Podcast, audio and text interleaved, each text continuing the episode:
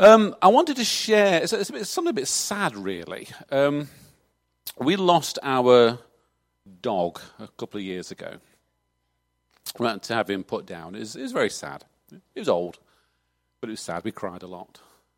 We still see him around the house. Not literally, it's not haunting us, but uh, keep think, what's that? Oh, no, no, we haven't got the dog anymore. And last year, we lost our cat.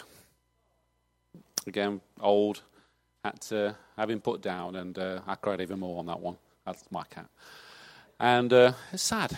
And um, we've had to come to the decision to let another member of our house just uh, have, it, have it put down. It's, it's, it, it's, it's sad. It's, it's very sad.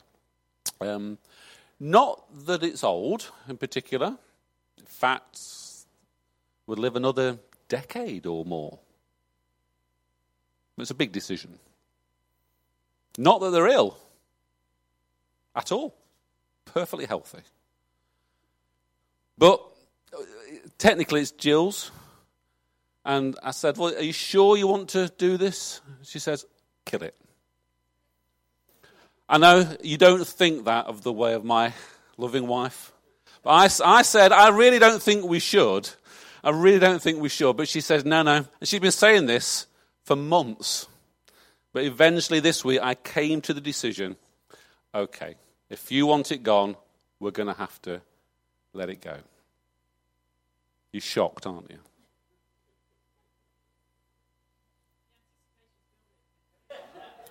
So I've taken a picture just so that you can share my sadness here. So here it is. This is the 35 foot tall eucalyptus tree we have in our garden. Yes, it's the one that's slightly leaning over. It was a present I bought my wife. I can't remember if it was Christmas or birthday. So that's the biggest present any wife has ever been bought, as far as I'm concerned. You know, that's enormous, isn't it? It wasn't that big when I bought it, it was this big, and we've seen it grow and grow and grow. But it does lean, and uh, the fence at the bottom, that's new fence, that fence went up this week because it blew down. Doris blew it down. Storm Doris blew the fence down. And I wasn't here on that windy day, and Jill says, This tree, or this tree, is, is moving about. And the neighbours and I think it's going to fall over. And I did as any husband would do. Don't be silly. Um, I'm sure it's fine. It's a big tree, it'll be all right. But we've had this fence put up, and uh, so it, it, lots of verticals on it. You see, the previous fence had all horizontals. Now it's verticals. I can see it moving. in fact, even in the slightest breeze, it's, it's definitely swaying. And I dread to think how much it was really moving in Storm Doris. So I did feel a bit guilty. So I asked for a bit of advice from uh, he that knows. Uh, it's actually Dave Chapman gave me the details of the tree surgeon. Howard's trees just fall over, but he's, got, he's chops his down, that's fine. Um, and I had the guy over, and he said, Yeah, there's no roots in this. It will fall over. It's a common problem with eucalyptuses. There's some pictures I just found on the internet of eucalyptus trees in America, I think. That's American car. And there's plenty more. It's a real common problem. So we've booked the date, and it's coming down. Um, so if anyone wants another cheese board, no, uh, let me know. You see, when I heard about this, you know, this, there's no root that's going to fall over, I thought, oh, that's a preach, isn't it? In fact, I don't even need to do that preach, do I? Because you know that preach. So, shall we do it together? Right, so there was a tree, and it had no roots and it fell over. Yeah? So the roots symbolize what? Sorry? Faith, yes. What else might the roots in our Christian life be? Character. I like that one. Very good. Foundations, the word, Bible study, sorry. F- food. Yeah, yeah, spiritual food, yeah. uh, planted by the river, going to find the river of God, that sort of thing. And the deep, deep roots means that when the storm comes, so what's the storm in our Christian life? What does that mean? Your cares, challenges, some, sorry, disappointments, adversity, trauma, and when these storms hit us, if we've got strong roots, we'll survive. We might bend a little, but we'll survive. So we don't need that preach, do we? You've had that one a hundred times before. So we're not doing that one today. You've done it. In fact, if you don't listen to anything I'm saying, you've already had a preach. You've just remembered one that is, that's been in your preach reserves. You've put, opened that drawer, you've got that one out. Deep roots, strong tree. When the storm comes, we'll survive. All is good. Preach done. Over. Thank you and good night. But that wasn't the issue with my tree. Because the tree surgeon said, ah, it's a common problem with this eucalyptus because it's a tropical tree. And what happens with the eucalyptus, apparently, is it's used to a dry season, wet season. And in the dry season, it sends out roots looking for water. You know, enormous roots all over the place. Where's the water? Where's the water? Then the rain comes and the roots stop. And then the leaves come and the bark grows. And it grows phenomenally fast in the wet season and then the dry season comes, and the roots set off again. So there's roots going down in the dry season, and then the leaves and the fruits and the koala bears all coming out in the, in the wet season. But in the UK, the tree thinks it's all the wet season. It says a lot for British summers. Even in the British summer, it still thinks it's in the wet season. And so it says, ah, I don't need roots. I just need to grow more and more and more. And they become very top heavy. You could see, couldn't you, from, from that? It's very top heavy, isn't it? And uh, the roots are almost non existent. The captions on one of those pictures was, Have a look at the roots. Yes. What roots? Exclamation mark. Because there's literally isn't any roots in it, is there? Big tree, and it's only going down six foot, if that.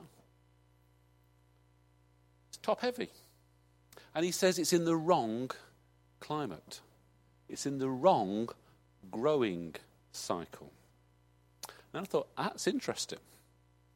That's a different preach. That's the one you get in. Do you know you have an optimum growing cycle as a Christian? You have a cycle to get into that's been designed for you as a Christian, designed for me as well. It is possible to be out of sync with God's cycle. Out of sync. When I saw that phrase, yeah, okay, we, we think about emails, don't we? And I'm sync, syncing my phone with my laptop and all that sort of thing. Yeah. But the, the, the image that came into my mind was uh, from an old war film. That's where I'm at, you see. And the old war films, and there they were all out, dead of night. There was the, the captain and, and his elite bunch about to do the raid on the probably German uh, ammo dump or whatever. And they're there and they're going, okay, okay, right. Charlie, you take C Company, you go through the river and you attack at this bit. And okay, Victor, you take B Company and you go around the side. And, and we'll synchronize our watches and we'll attack at 0400. You have no idea what I'm talking about. You clearly didn't watch the films that I used as a child, okay? So let's synchronize, and they'll all get the watches out and they'll go, done. I have no idea what they're doing because these aren't digital watches. They, they, they, what were they pressing? It's an old analog watch, and you know, hang, hang about, you know, that's what it should have been. Just a minute, I need to pull the thing in, yeah. But nonetheless, in the middle of in the dark night, they synchronized their watches because what would have happened? You know, C Company would have gone, Charge! And um, hang about, it's another 10 minutes, yeah? What are you doing? Another 10 seconds. Disaster. They've all got to arrive at the right moment for maximum impact. They had to be in sync. And you know, God has the same desire to be in sync with us, to release His power at the right time in our lives. Let's look at a verse Matthew 3. Matthew 3. You can look it up or you can just listen to me. Matthew 3, verse 7. We're talking John the Baptist here. But when he saw many of the Pharisees and Sadducees coming for baptism, he said to them, You brood of vipers, who warned you to flee from the wrath to come? Therefore, bring forth fruit in keeping with repentance. And do not suppose that you can say to yourselves, We have Abraham for our father. For I say to you that God is able from these stones to raise up children to Abraham. And the axe is already laid at the root of the trees. Every tree, therefore, that does not bear good fruit is cut down and thrown into the fire. John the Baptist says to the, to the Pharisees, to the Jewish leaders at the time, Bear fruit, because they were focusing on their roots. They were focusing on do not say to yourself that you have got Abraham, you're the children of Abraham. Don't focus on your root. Your roots are fine, but you're not bearing fruit. I found these couple of pictures on the internet here. I think they're real. I'm very nervous about fake news these days, but okay. Um, if that really is the roots, it's spectacular, isn't it? It's all about the roots. Someone's taken a picture of that because of the roots. I think those trees are fruiting. But what John the Baptist is saying, you can't just rely on your roots, it's about being fruitful as well. So that's actually the opposite preach to the one you just preached me. Didn't you? You said you need to have strong roots so that when the storms come. But John the Baptist said, You've got strong roots. You're the children of Abraham, but what you haven't got is anything showing. You've not got the fruit of a Christian life or a godly life or even a, a properly Jewish life, uh, as he would say to them at the time. The fruit isn't there. It's all about the root. So, can you see? It's about roots and fruit. It's not just about, I mean, I was brought up in a church culture where it was all about the roots. You knew your Bible, you knew your doctrine, you knew everything. The roots were solid and down, and I don't criticize that. But there was no focus at all on fruit, other than that which comes out of the character of having the roots there. Hmm? You need both. And both, they both will come about by being in sync. Just like the eucalyptus tree had a season for rooting and a season for fruiting. I'm not sure if either of those words exist, but you know what I mean. So do you. So do I. It's time to get stuck into the Word. It's time to sort out things in my life. It's time. I need some deliverance. I need to get, I need to get some prayer because I've got to get my foundations right. It's time I need to get out there and tell people about Jesus. There's time I need to be sharing. There's time I need to be fulfilling my calling. I can't just sit on it anymore. There's time I've got to be out of my comfort zone because I need to bear fruit. And it'll be different for each one of us, but you know, it's there's times where we've got to do both. Yeah? Glad you agree. Otherwise, we'll become top heavy or bottom heavy. I won't make the obvious joke. So, what does this, this growth cycle? I was think, uh, well, I thinking, I was praying. So, what does this growth cycle look like? I said to the Lord, and He said, "You just need to focus, perhaps, on a couple of things. I just want to spend a moment just talking to you about Shabbat, or we used to call it the Sabbath, or a day of rest. I believe this is a vital part of your growth and fruitfulness cycle. See, I'd known it for years and never done it. Sunday was my day of rest. It actually meant I had a busy Sunday going to church, often many times. It wasn't a day of rest at all. It wasn't a day with God, really. It was a busy day. So I made the decision January last year, 2016. As you know, many of you know, I run my own business. And uh, I made the decision to give myself a day off a week. I decided that I wasn't going to do my normal job on Fridays. Now, of course, you'll say, that's all right. You're the boss. You run your own business. You can have a day off whenever you like it. True. That is true. However, I've still got to do the same amount of work on the other four days. Those four days have become very busy. Right? Very busy. I'm often traveling a lot. And so there's four days of there. But what I do now is when I finish work on a Thursday night, it's as though I cross the border from the world of work into the world of not work. I never did that on a Friday night. When I worked five days, I'd still be doing something on Saturday morning, Saturday evening, checking a few emails here and there, Sunday afternoon, writing a report, etc. I actually didn't stop at all in my mind. And many will know where you're running businesses or you've got senior roles and all those sorts of things. It can take over your whole life, particularly with modern technology. But because I was giving myself a Friday off, I knew I couldn't check my emails on Friday. That's self discipline, let me tell you. When that little number comes next to the email icon on your iPad, it says 11 or something, there's 11 emails there. You think one of them might be something really good. And then oh no, one of them might be something really bad. No, I'll just leave that for now. Discipline.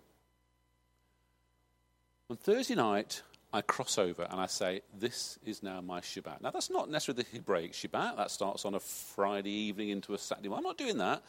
I have chosen to give myself some time off to allow me to grow. Because you see, I was getting worn out.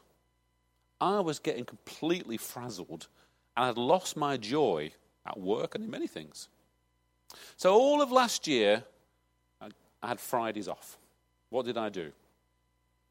I came to Touchpoint on some of them. It's fine. I didn't come to prayer school. I didn't think that was part of what I needed to do. I started writing a book. I think I mentioned to a few of you. Uh, stand by your beds. It's going to be printed very soon. It'll be uh, published very shortly. It's not the book about the vital fivefold, by the way. That's the next book. So don't get too excited. Please buy this book, but it's, uh, it's not that book. In fact, it's ready to go to print just as soon as my readers give me the nod and say that the changes I've made are okay. That's a hint to the couple in the room that I'm waiting for that back on. Um, I am not a creative person. Right? I'm a scientist. That's my, my training, and I'm a businessman. So the fact that I've written a book is hilarious because that's not me at all. God's very much been in this. And it's, it, something has changed in me. I've thoroughly enjoyed it. If nobody ever buys it, fine with me. Really enjoyed doing it. It's been good. I want somebody to buy it. I need to cover my costs, but nonetheless, you know, I'm getting it printed. It's done something for me.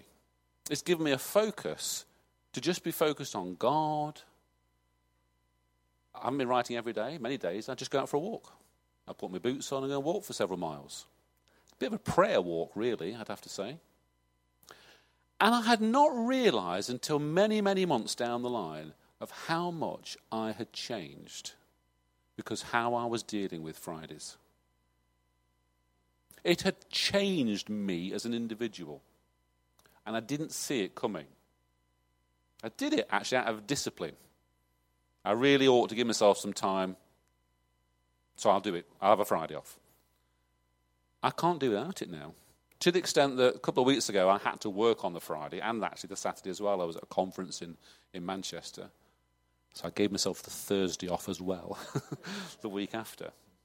I felt as though I deserved it. I absolutely agree with the fact that Shabbat has changed me. It, you know, and I'm nobody special. You need it. I need it. It might not be a Friday, it might be a Saturday, it might be a Sunday, it might be, but it's, and it's the mentality, as I've called it, of crossing the border.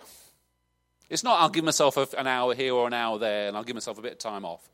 That doesn't do it for me, and I don't think it'll do it for you. It's I've stepped out of that, I'm now into this. And then and I'm not going to do some work now. I'm not going to do what it is would normally consume me. I'm now going to cross over back into it on a Sunday night. I get three, three days for a weekend. I didn't used to have any because I just carry on all the way through. So Shabbat, to me, has actually had a big transforming power with it. And I think this is something that Lord wanted to encourage us with that his growth cycle for you to help you develop and be fruitful includes having time just to rest, be with him, do that which makes your heart glad. Yeah? So do it. The other thing is what I've just loosely called God's calendar. It's interesting that uh, was blaming the Gregorian calendar for some confusions, and it's true. I shall do a talk some, in some time about a bit of church history and how some of this has all kicked in, and it's all a, a glorious counterfeit. It's not a bad thing, Lent and all those sorts of things. It's, there's nothing wrong in it. It's just not right. There's a big difference.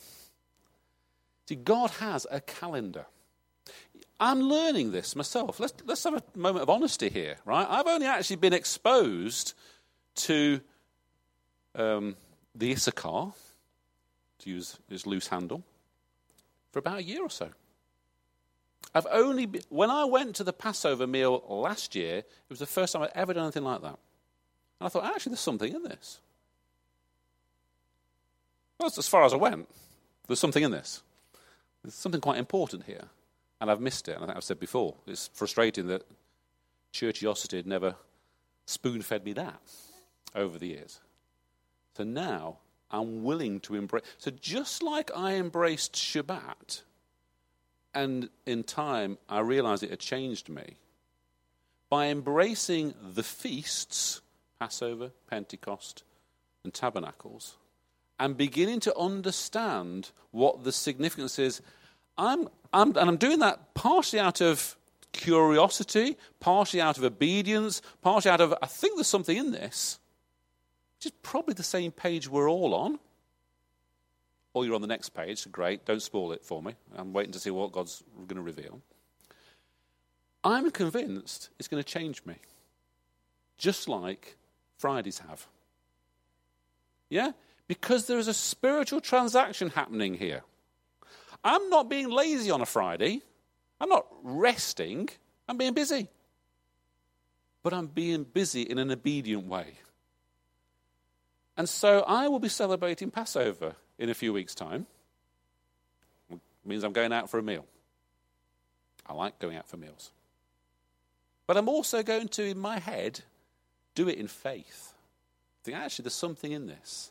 And I'm going to learn a bit more about what this Passover meal is and how, what it represents. I learned a bit last year. I'm going to learn a lot more this year. If you're not coming to the Seder Meal, and that's fine, I appreciate it's not cheap and maybe you've got other things in the diary, can I encourage you to celebrate your own Passover? I don't mean have all the trimmings, because that is actually the old thing. The key thing is to celebrate the Passover. Let's, let's look, Corinthians, little passage in 1 Corinthians.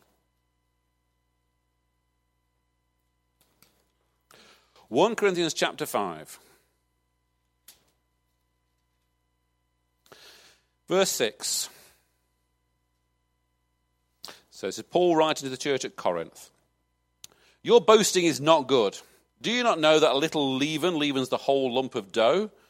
Clean out the old leaven, and you may that you may be a new lump, just as you are in fact unleavened. For Christ, our Passover, has also been sacrificed. Let us therefore celebrate the feast, not with old leaven, nor with the leaven of malice and wickedness, but with the unleavened bread of sincerity and truth. So, leaven, we'll call it yeast. You know, so, Paul is clearly saying there to the church at Corinth, celebrate the feast. That phrase is in there. Corinth is not in Israel. In fact, it's a very heathen place in the middle of Greece. We assume there would have been some Jews there, but by no means the majority. And yet, Paul is saying you need to celebrate the Passover, celebrate the feast. However, it's not about celebrating the feast, it's about realizing the spiritual significance of what that feast means. It means about clearing out the old and bringing in the new. Because that's what it was about. This Passover over the centuries has turned into many things, not least of which is the whole principle of spring cleaning. Yeah? We've all been involved in spring cleaning. If we've not done it ourselves, our mothers have made us do it in our bedrooms when we were little. Yeah? Time for spring cleaning. It goes back to Passover. Through, you know, the, uh, the Roman church and Lent and preparations and all those sorts of things, because this is part of God's calendar for us to have a time to focus at getting rid of the old and bringing in the new. It's not about celebrating a feast in that sense. It's about saying that in faith, I'm going to use this time of the year to find that which I shouldn't have and deal with it. And I'm going to take on board that which I should. When Jesus um, celebrated his final Passover meal, at what we call the Last Supper, he said, Do this in remembrance of me. And we take the bread and the wine, and we often will do it weekly or monthly, and there's nothing wrong in that. That's good, do it daily. But what he's actually saying is, the Passover, do this in remembrance of me. Because to that point, the Passover was in remembrance of an, an, event that happened centuries ago when the children of Israel were brought out of, uh, out of Egypt. So it, it was a remembrance day. We know what a remembrance day is. We do that every year as well in November. But it was a remembrance ceremony about something that happened a long time ago. And Jesus said, That's fine, but from now on, it's remembrance of me. Oh, that must have blown their minds because they've been doing it for all their lives, looking back at the Passover um, that first happened uh, in the captivity in, uh, in Egypt. He says, No, this is about me. And expands in the New Testament that it's not about the ceremony as such, though there is great truth wrapped up in it, and to, and to participate in a, let's call it a traditional Passover, is great because it helps your focus. So I'm not saying we need to celebrate the Passover. What I'm saying is that God has a calendar and we're coming up to, in the next few weeks, an important part of that calendar. And I'm encouraging you to use this part of God's year to get rid of that which is old, let it go.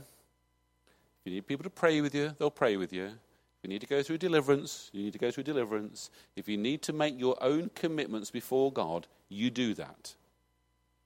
God never changes, and He's available for that all year round. That's the, the number one criticism that's leveled at anybody wanting to celebrate the feast is, but God's there all the time. True, of course He is.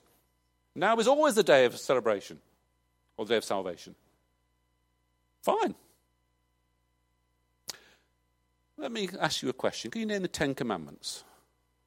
Come on, let's have a little bit of a quiz now. Come on, there's ten. We can do it, can't we? Love the Lord. I don't want it word for word. That'll just embarrass me that you know it word for word. So love the Lord to God with all the heart and soul, etc. Yeah, there's that one.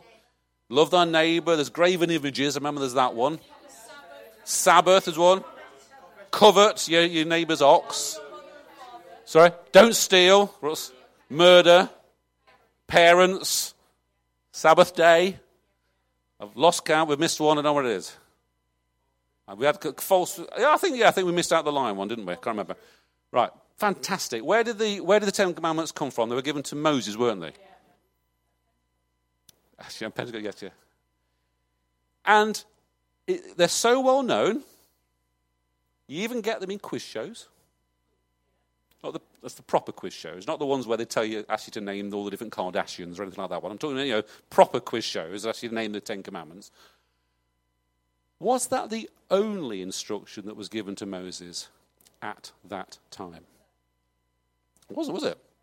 That's actually half a chapter.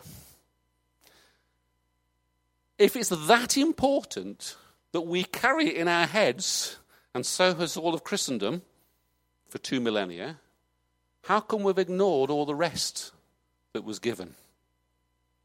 The feasts, the sacrifices. It's quite clear the final sacrifice was Jesus. We don't need to keep that. He hasn't said the feasts have ended. In fact, they are there permanently for eternity. So to say, I understand what the Ten Commandments are, and as a good Christian, that's going to be part of my life naturally. I don't have to try and obey it because it's going to be a natural part of who I am. I agree. But actually, I'm going to disregard the feasts. You're actually making a distinction on a message that was given by God to Moses, to mankind, at the same time. That doesn't strike me as being particularly fair. When the um, Israel nation, as we read through the Old Testament in Kings and Chronicles, and uh, they have good kings and bad kings. Have you played that game? great when you go through judges. Oh, good, good judge, bad judge, and then good king, bad king, all like this.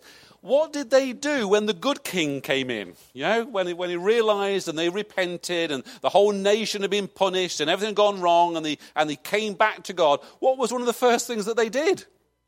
They reinstated the, pe- the feasts. Yeah? You don't believe me? 2 Kings, I know you do believe 2 Kings 23, talk, the story of Josiah, we're not looking up here. And the actual title some Bibles put a title, don't they, on different chapters? Passover reinstated. Because it was part of the, right, we need to get right with God, we'll do Passover. Why? Because to do Passover, it means symbolically and practically, I've got to get rid of all the old and I need to bring in the new. And he'd say, okay, God, I'm committed to you ongoing. That's all that Passover is. It's time when God says, This is a moment for introspection. And so, as we're coming up to that season, let's just say there is a cycle here that God has designed for our growth and our fruitfulness to make sure our roots and our fruits are correct. And part of that, and we're on a journey of discovery together, is to recognize that if we make those commitments to God, just like they did in the Old Testament, you know, they did it to say, I am committed. It was a ceremony. Not, it wasn't just a, an obedience thing, element of that. It was for them to say, okay, we know we've done wrong, but we want to come back. This is a good time to make amends with God. That was a different preach, wasn't it? Compared to the good roots means you'll stand in the storm. It's get the right roots and the right shoots and the right fruits. And to do that, get in the right cycle. Amen. Father, I thank you. Thank you. Thank you for Shabbat. Thank you for how much that has changed me. I thank you for the glass of wine that we have often on a, on a Friday evening. Thank you for the, the way I feel relaxed over a weekend thank you for the truth that you have proven in my life. And Lord, I thank you in anticipation for the transformation that you'll bring into my life and all of our lives as we embrace your calendar. Lord, I thank you for those that are going ahead of us here, for Jenny and Steve and others that are already on this page. And I thank you, it is truth. And I accept it in faith and I look forward to seeing the unfolding of your promises in my life, indeed in all of our lives. Lord, I thank you for the great truth of all that you've done for us on the cross, that you are the same yesterday, today, and forever. And there is no day when you would ever say, We've missed it, that you don't consider anything being too late. You are always available. And yet there are times when you help us by giving us a focus. The Lord help us to notice that and to apply that in our lives. Amen. Amen. Amen.